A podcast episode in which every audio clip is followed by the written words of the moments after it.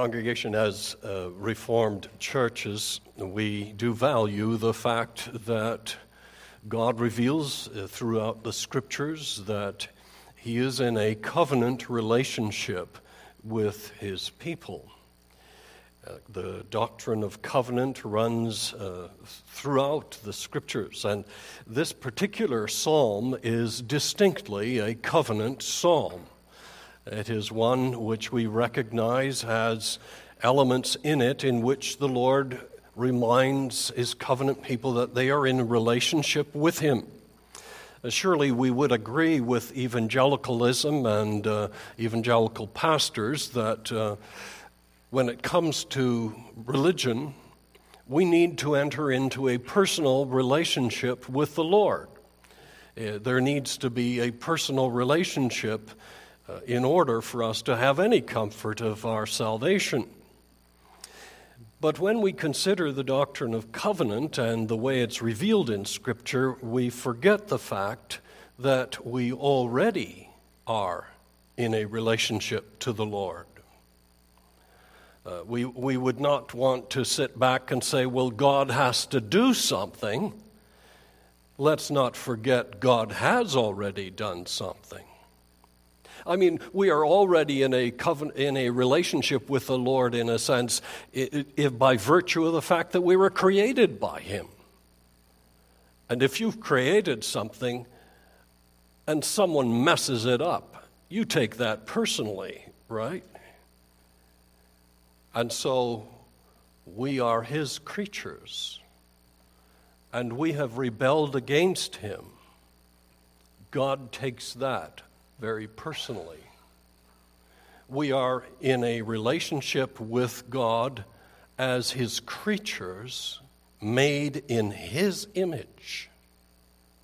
We have fallen into sin in Adam and become guilty of rebellion against Him. So we're in relationship with him as his creatures. We're in relationship with him as at enmity against him, as Romans 8 7 says, the natural mind is enmity against God and is not subject to the law of God, neither indeed can be. So those are relationships. But the amazing thing about the scripture is it reveals to us from the beginning to the end that God is a God of tender mercy, even the tender love a father has, in that he pursues sinners to, con- to engage in a special relationship with them, which began even when God called Adam Adam, where are you? God takes initiative to enter into a gracious relationship with fallen man. And what we have here is a, a, psalm, a psalm that is a covenant psalm, a psalm in which the Lord reminds his people, I am the Lord your God who brought you out of Egypt. Well, Asaph is one who very much values the covenant relationship that, that Israel has with the Lord. And in fact, he feels it's a matter that should be included in the singing of the covenant people. Sing aloud to the God of our strength, the God of Jacob. And he goes on to, to also point out there's a special day the Lord has made. Uh, the Lord indeed has, has made a day in which he is going to take initiative to meet with his people and uh, so there are a number of Old, feast, Old Testament feast days, and all of them converge in their fulfillment in Christ Jesus, who then suffered and died to fulfill all the ceremonies of the Old Testament tabernacle rituals as written out in the book of Leviticus, and then he rose from the grave. And so it's Sunday today. And we can say, of all of those days, this is the best feast day of the week, in that it tells us that Jesus Christ has finished everything that was needed to fulfill the covenant of the of it in its predictions, in its ceremonies, in its prophecies. All the Old Testament is fulfilled in Jesus Christ. He rose, and we can say, This is the day the Lord has made. We will rejoice and be glad in it. But now, as we trace the psalm, the psalmist is not only calling the covenant people together to, to a, a feast day in which they remember the Lord's wonderful deeds toward his people, how he brought them out. Notice verse 5, it, it uh, talks about the land of Egypt. Verse 6 talks about being released from the burdens the, of slavery in Egypt the Lord has brought them out, and He's brought them through the wilderness, and various testing experiences were experienced. And, and then they went into Canaan, and they were established, and they were given prophets, and priests, and kings. And the setting, excuse me,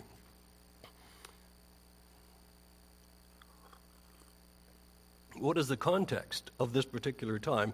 We're not exactly sure, but it seems that the, the psalm of Asaph is written in a context in which the people have turned away from God, their God, and they're starting to listen to the lies of the pagan culture around them, and they are worshiping foreign gods. And so the emphasis in verse 9, oh, my people, the Lord is saying, there shall be no foreign God among you. You're, you're turning to idols.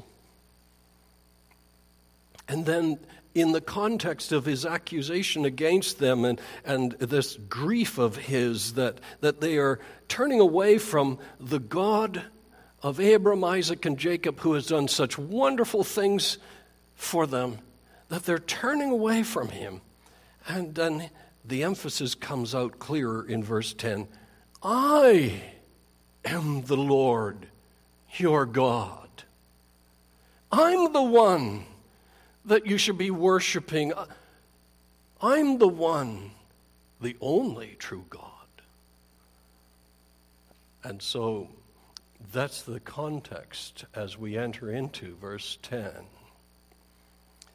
The congregation, one of the marvelous things about the history of the church is not just that he has made a covenant with a certain people, that he has separated us in his mercy from the culture, and that we have been baptized in his name, dedicated for his glory in that way, by the name of the triune God.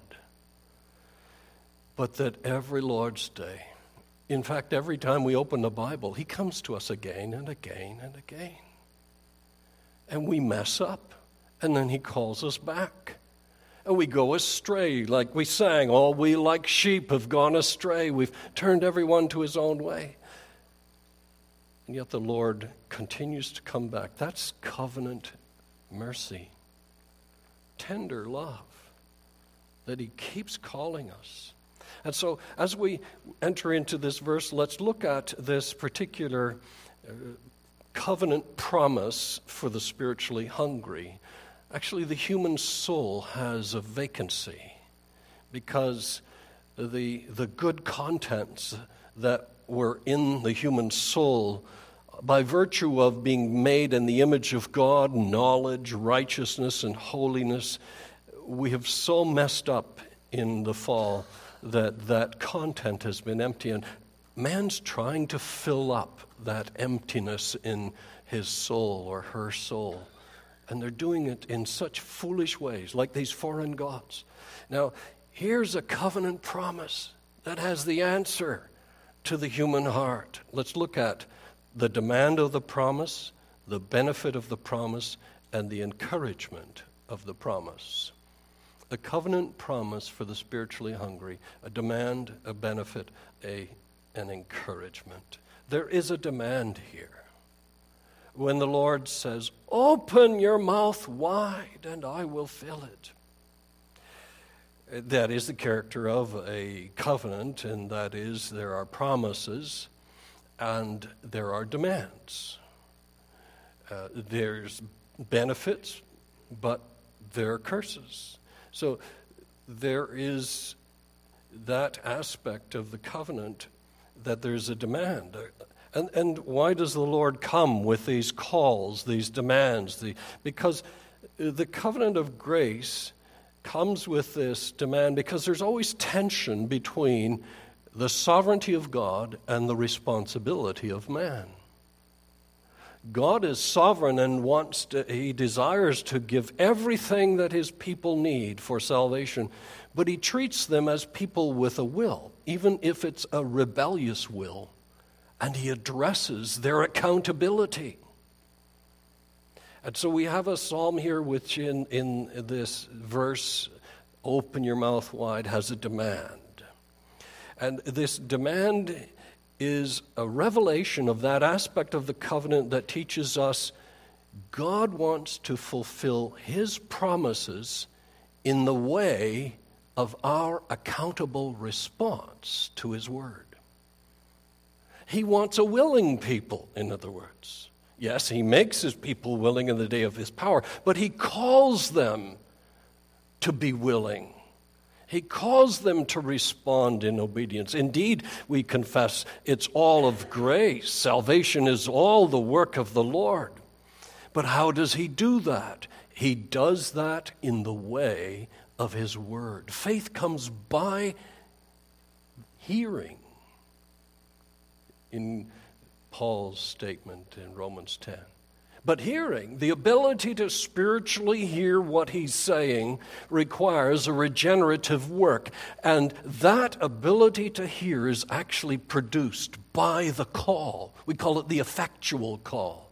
So when the calls of his covenant demands come to our ears and into our heart and, and put its pressure on our soul, that's the way in which God did, desires to fulfill his covenant of grace. And so that's why there's this demand. Another question that we might ask with regard to why this uh, particular expression well, this is symbolic language. And the Lord, just as Jesus often spoke in parables, in one statement says he never even spoke without some kind of symbolic language or a parable, a picture, word pictures. And so the Old Testament also does that. And so we have this word picture open your mouth wide. It's a word picture. The picture comes to my mind uh, as, uh, as we're raising our children, all of a sudden, some child that we've been feeding quite successfully for some time sits in their high chair and they pucker their lips and just decide not to take that particular spoonful. And uh, you discover that oh, there's no fever, there's nothing wrong, no evidence of sickness. The only reason why this child will not take these spoonfuls of food is just a bit of stubbornness. They want to show their will.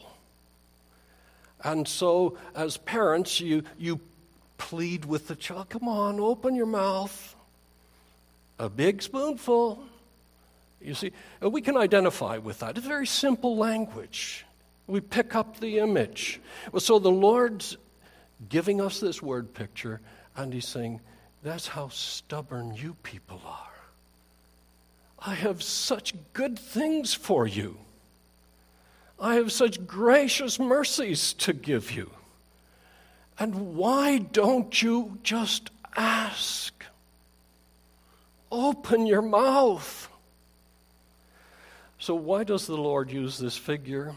In order to demonstrate to us, to prove to us, by way of conviction, how great our need is, that we are so lacking in prayer toward Him, so lacking in our faith, so lacking in, in our submission to Him. So, this language tells us that they are suffering, the Israelites, in this particular context, they are suffering because of their sin.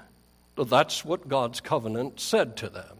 When you walk in the ways of sin, and that was the theocratic covenant uh, that he had with them, I'll give you this land, but I'll, if you walk in the ways of sin, I'll hold back the blessings of the land. It won't rain. There will be grasshoppers. There will be animals invade. He has all kinds of things that he tells them that these things will come. And it seems, because of the emphasis, especially toward the end of this psalm, that this is a time of famine.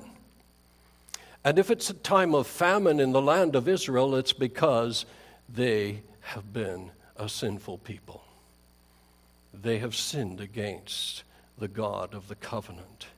And that's evident in his pleading no strange God should be found among you. In other words, the implication is they have idols. They're bowing where they should not be bowing. They're opening their mouth in petition and prayer to false gods, not to Jehovah, their God. It's a time of economic recession because it's a time of spiritual recession.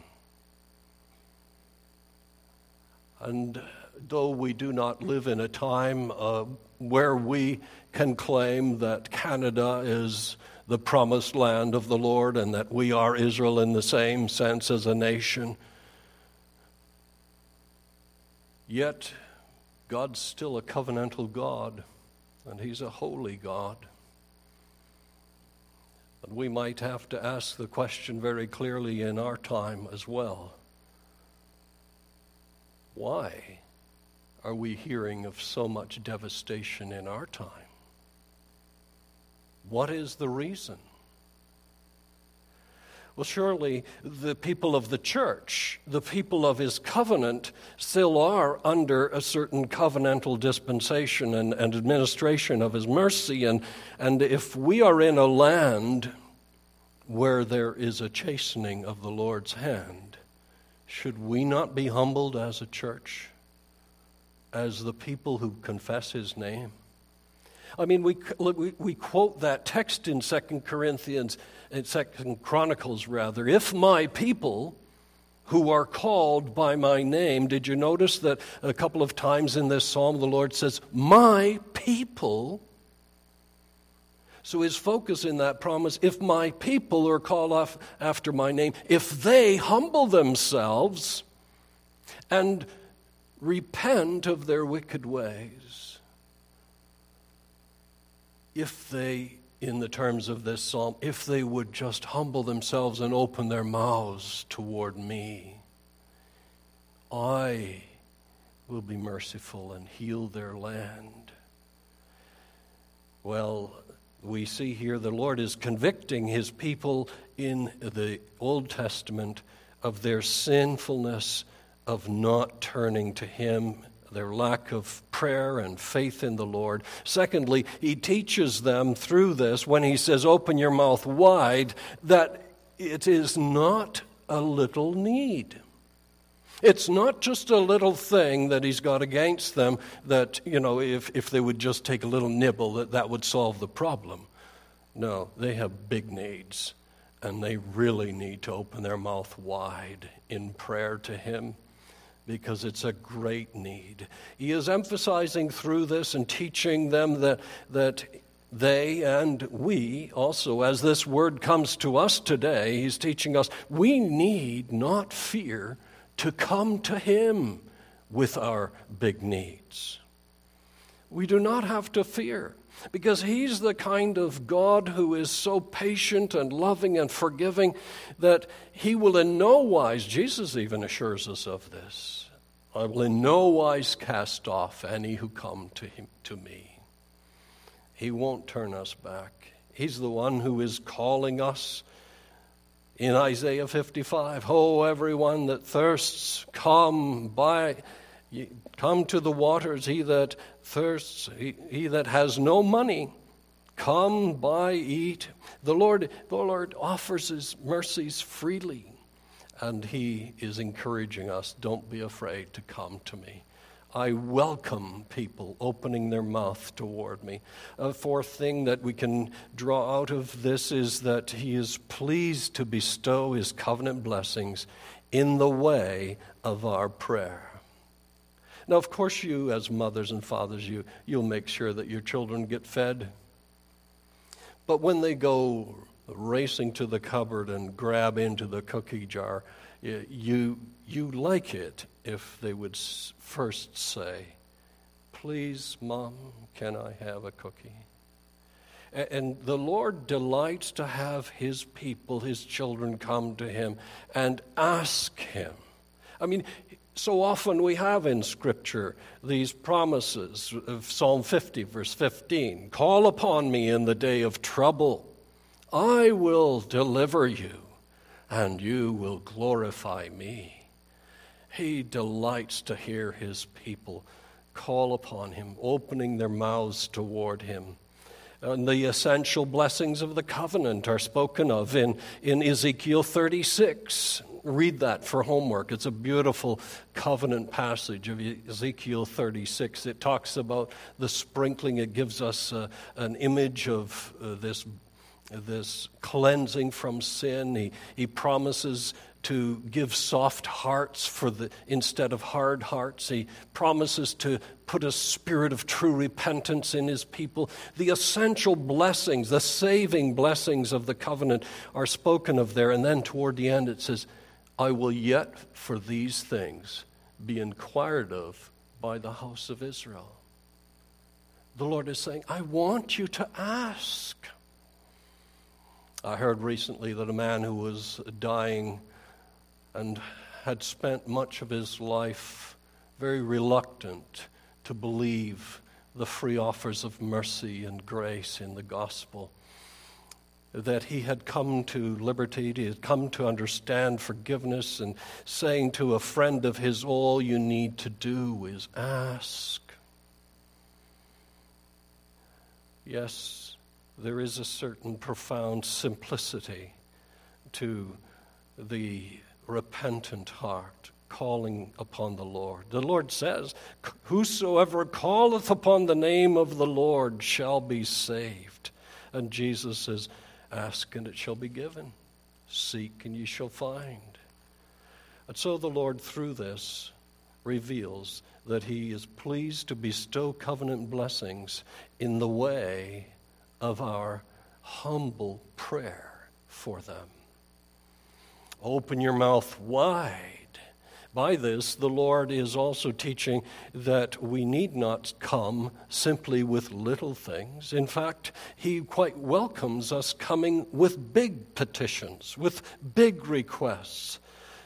Don't think that you may only come with, well, I'll ask for my daily food. Because Jesus teaches us that we may come and pray, not only give us this day our daily bread, but also forgive us our trespasses, our sins. He welcomes us to come. If you would manage to come to a king who has all the resources of the country at his, uh, his sovereign disposal, and you would finally make it through the, the palace gate and, and into the inner throne room, and uh, he would say, Well, ask and I'll give. You wouldn't say, Well, uh, pardon me, but could I just have a bowl of soup? No, that you wouldn't really be honoring a king in all his sovereignty that way. The Puritans wanted to encourage people this way. Uh, that the Lord is welcoming us to come with big petitions. And so they put it this way Thou art coming to a king, large petitions with thee bring we are poor. He calls to such. We can never ask too much. So it's good to remind yourself of that. Sarah was promised and Abraham that they would have a son, and, and it just seemed impossible. And the Lord turned and asked in response to Sarah's laughter Is anything too hard for the Lord. The Lord Jesus once gave this image of a camel going through the eye of a needle, and right away, when you think of it, your mind gets a little distorted. How, how would that happen? The disciples thought, well, if that's, if that's how impossible it is for a rich man to go to heaven, who can be saved? And Jesus wanted that response. because he was going to tell them, and as he did, what is impossible with man is possible with God. And so the Lord, through this wide mouth image, encourages us to come with big petitions and also to come trustingly. Children, have you ever seen a robin's nest or some other bird? And the eggs are there, they hatch, and there's these little birdies, and uh, they're clustered together because keeping each other warm. And, and then the mother bird comes, and you can hardly see these little camouflaged little birdies in the nest. And, but when mother bird comes with a, a worm that she's going to break up and give to the little birdies, all of a sudden that, nurse, that nest just bursts open. And you hear all this chirping and, and chirping and crying, and, and nothing but mouths is what you see in the nest. Wide mouths and they trust that the mother will put, the mother bird will put good things in their mouth.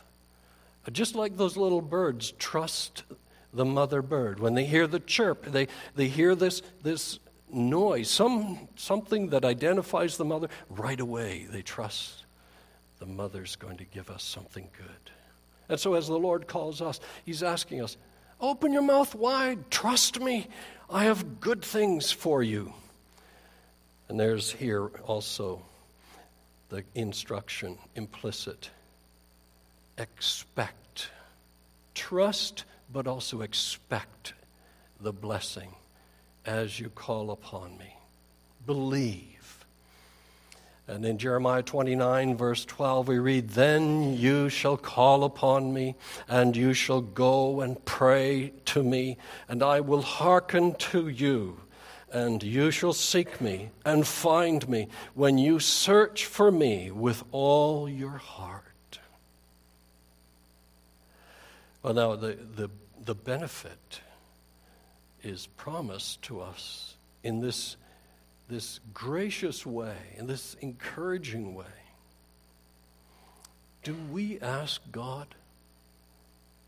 Do we go to Him and ask Him for the big things in our life? And what is it that He promises? The benefit He promises here is, is so great. He says, I will fill it. Right away, we understand from this promise part we hear, hear the demand, but the promise part assures us he's trustworthy. Faithful is he who is promised, who will also do it. Also, we notice here when he says, I will fill it, this is a well meant offer of the gospel. And when, when you're a parent and you say, I have a real good treat here, open your mouth wide and then the child opens their mouth wide, and you don't pull it back and say, Ha ha, I tricked you. Do you think the Lord would trick us? I believe we can trust the Lord when He says, I have good things to give you, that when we ask, He assures us here, I will. I will do it. Faithful is He. And there are some who preach the promises of the gospel in such a way and qualify them and, and wrap them up with conditions and preconditions, and they imply that, well, you can ask, maybe you'll receive, who knows, possibly, if you're one of the elect, well, but the, there's this sowing of doubt that comes with the preconditions and this reflection internally am I really qualified to expect the Lord to answer my prayer? That's exactly the opposite of what the Lord intends with these gracious promises. They are well meant, free offers of the gospel that come to us. No if, ands, or buts, or even maybes. I will fill it. And as we, we see this promise come and, and giving us this certainty with it, with the word will, there's also the word fill. will fill. And so when he says fill, he is implying here, I will do more than you could even expect. I will not put you to shame. God is not a stingy God. When he says, open your mouth wide, he is saying, I'm so willing to give things to you, the best things. And in fact, Ephesians 3, verse 26 says, He is able to do exceedingly abundantly above all that we ask or think, according to the power that works in us. And Philippians 4 also has that promise of the richness of his blessing. My God shall supply all your need according to his riches in Christ Jesus, his riches in glory in Christ Jesus. So it's pointing us to the, to the fact that Jesus is in heaven, he's received the kingdom and all the blessings of salvation at his disposal. He shall supply all your need according to his riches in glory by Christ Jesus. And what is it specific? Well, specifically, what it is, is that in the heart of this promise, the Lord promises to give to his people all that he promises in Christ, the best of mercies. If we just think of the bread, which the Lord Jesus picks up as a symbol later in John 6, and he says here, just as he has reminded them, I gave you bread in the wilderness, you ate manna, and I'm willing to give you food today too. Here you are in a famine, you are in a drought, and he says, I, am willing to feed you with the finest of wheat, with honey from the rock. I would have satisfied you. Well, Jesus presents himself in John 6 as the bread of life. There isn't a finer wheat, there isn't a finer bread than Jesus himself. And uh, so the, the, Jews were following him, and he gave, gave bread one day. The next day, he stopped handing out bread. And they said, Well, Moses gave it. He, he said, Moses didn't give you that bread. But my Father in heaven, he gave you that bread. And today, Jesus said in John 6, uh, the Father is giving you the bread of life.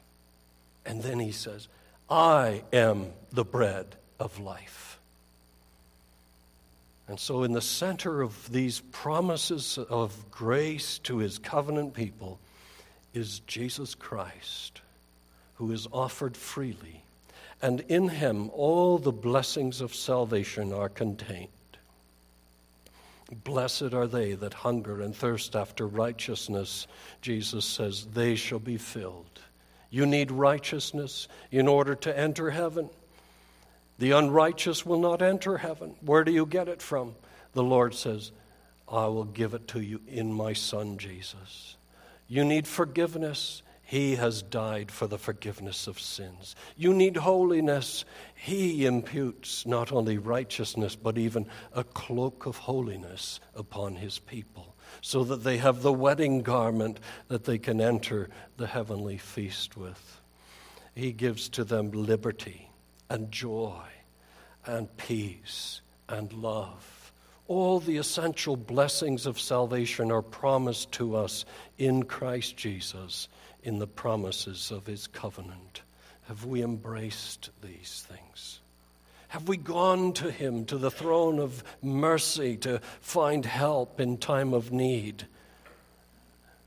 Do we open our mouth or do we stubbornly refuse to pray? Well, there's an encouragement that's added here as well, isn't there? When he says, I am the Lord your God who brought you out of the land of Egypt, he says, I am Jehovah. You notice that? The capital letters in the text L O R D. That means the Lord is saying, I'm Jehovah. And you remember what that means, don't you? Well, the most clear text to explain what Jehovah means is Malachi 3, verse 6, where the Lord says, I am Jehovah, I change not. In other words, I promise and I keep my promises. I don't change my mind about the goodness of my promise and my willingness to bless. I am Jehovah, I change not. Therefore, you sons of Jacob. Why does he call the Israelites that? Well, because they are descendants of Father Jacob. Yes, but there's more to it. He doesn't call them Israel. He calls them sons of Jacob because Jacob means deceiver. And he says, You people, you, you draw near to me with your mouth, and then in your walk of life you go astray. You are by nature deceivers. And my holiness tells me, as Jehovah God, that I should have nothing to do with these people, that I should set them aside but I am Jehovah, and that's why you sons of Jacob are not destroyed. You're still my people, my covenant people. I'm still going to you.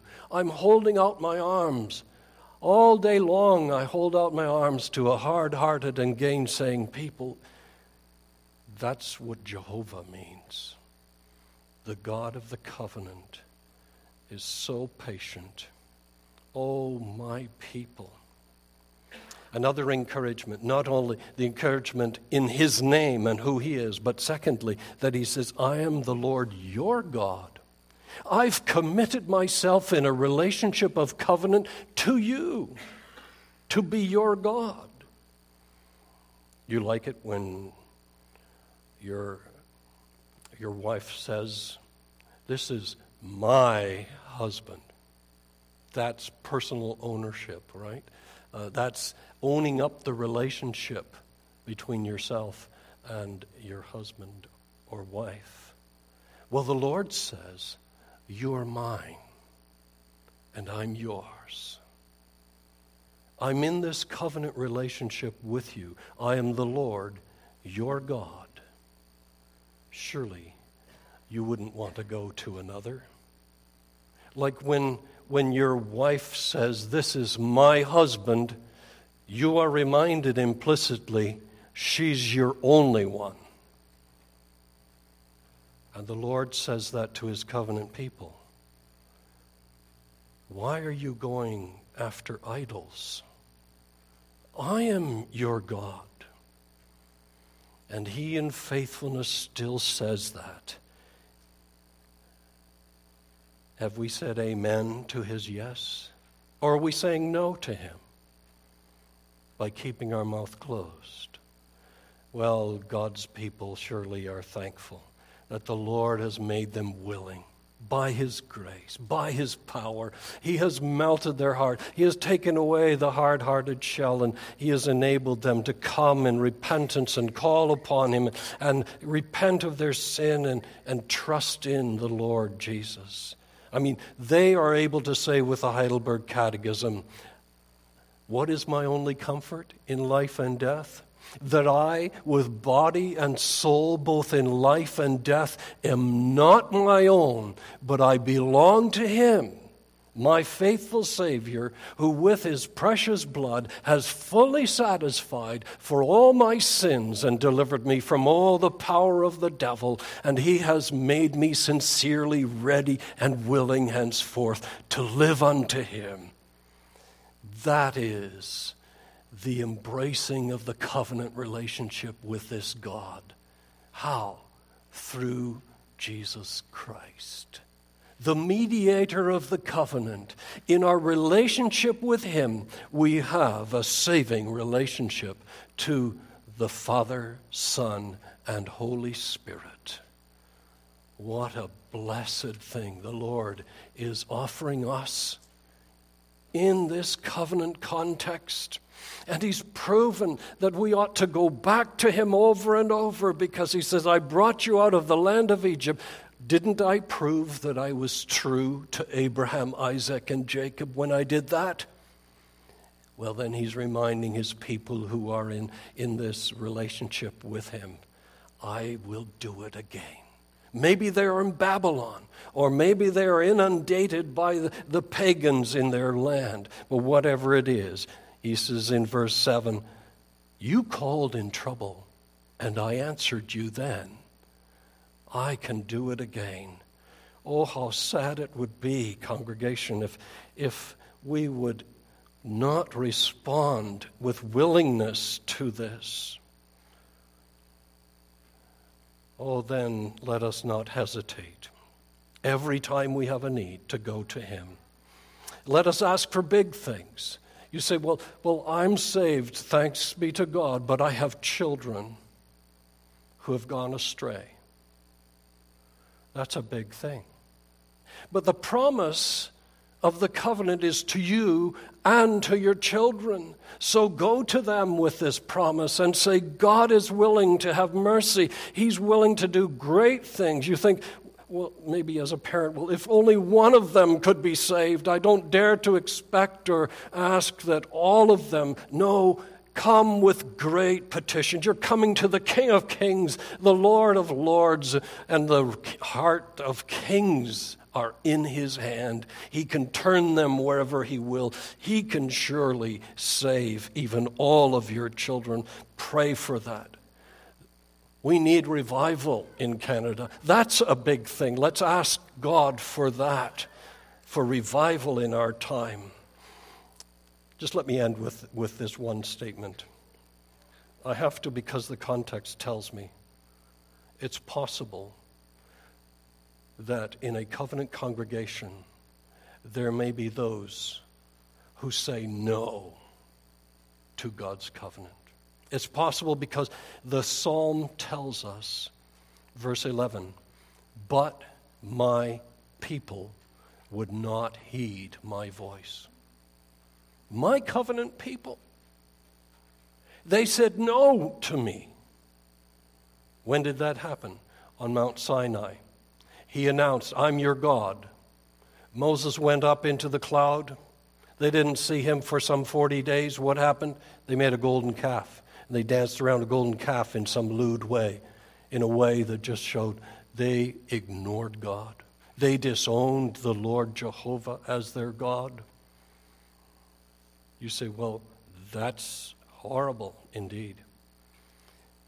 But that is happening today too in Christian churches, where the Lord has held out his arms to stubborn sinners. And he has been patient and merciful. And yet they walk out of church and they, they go into the world.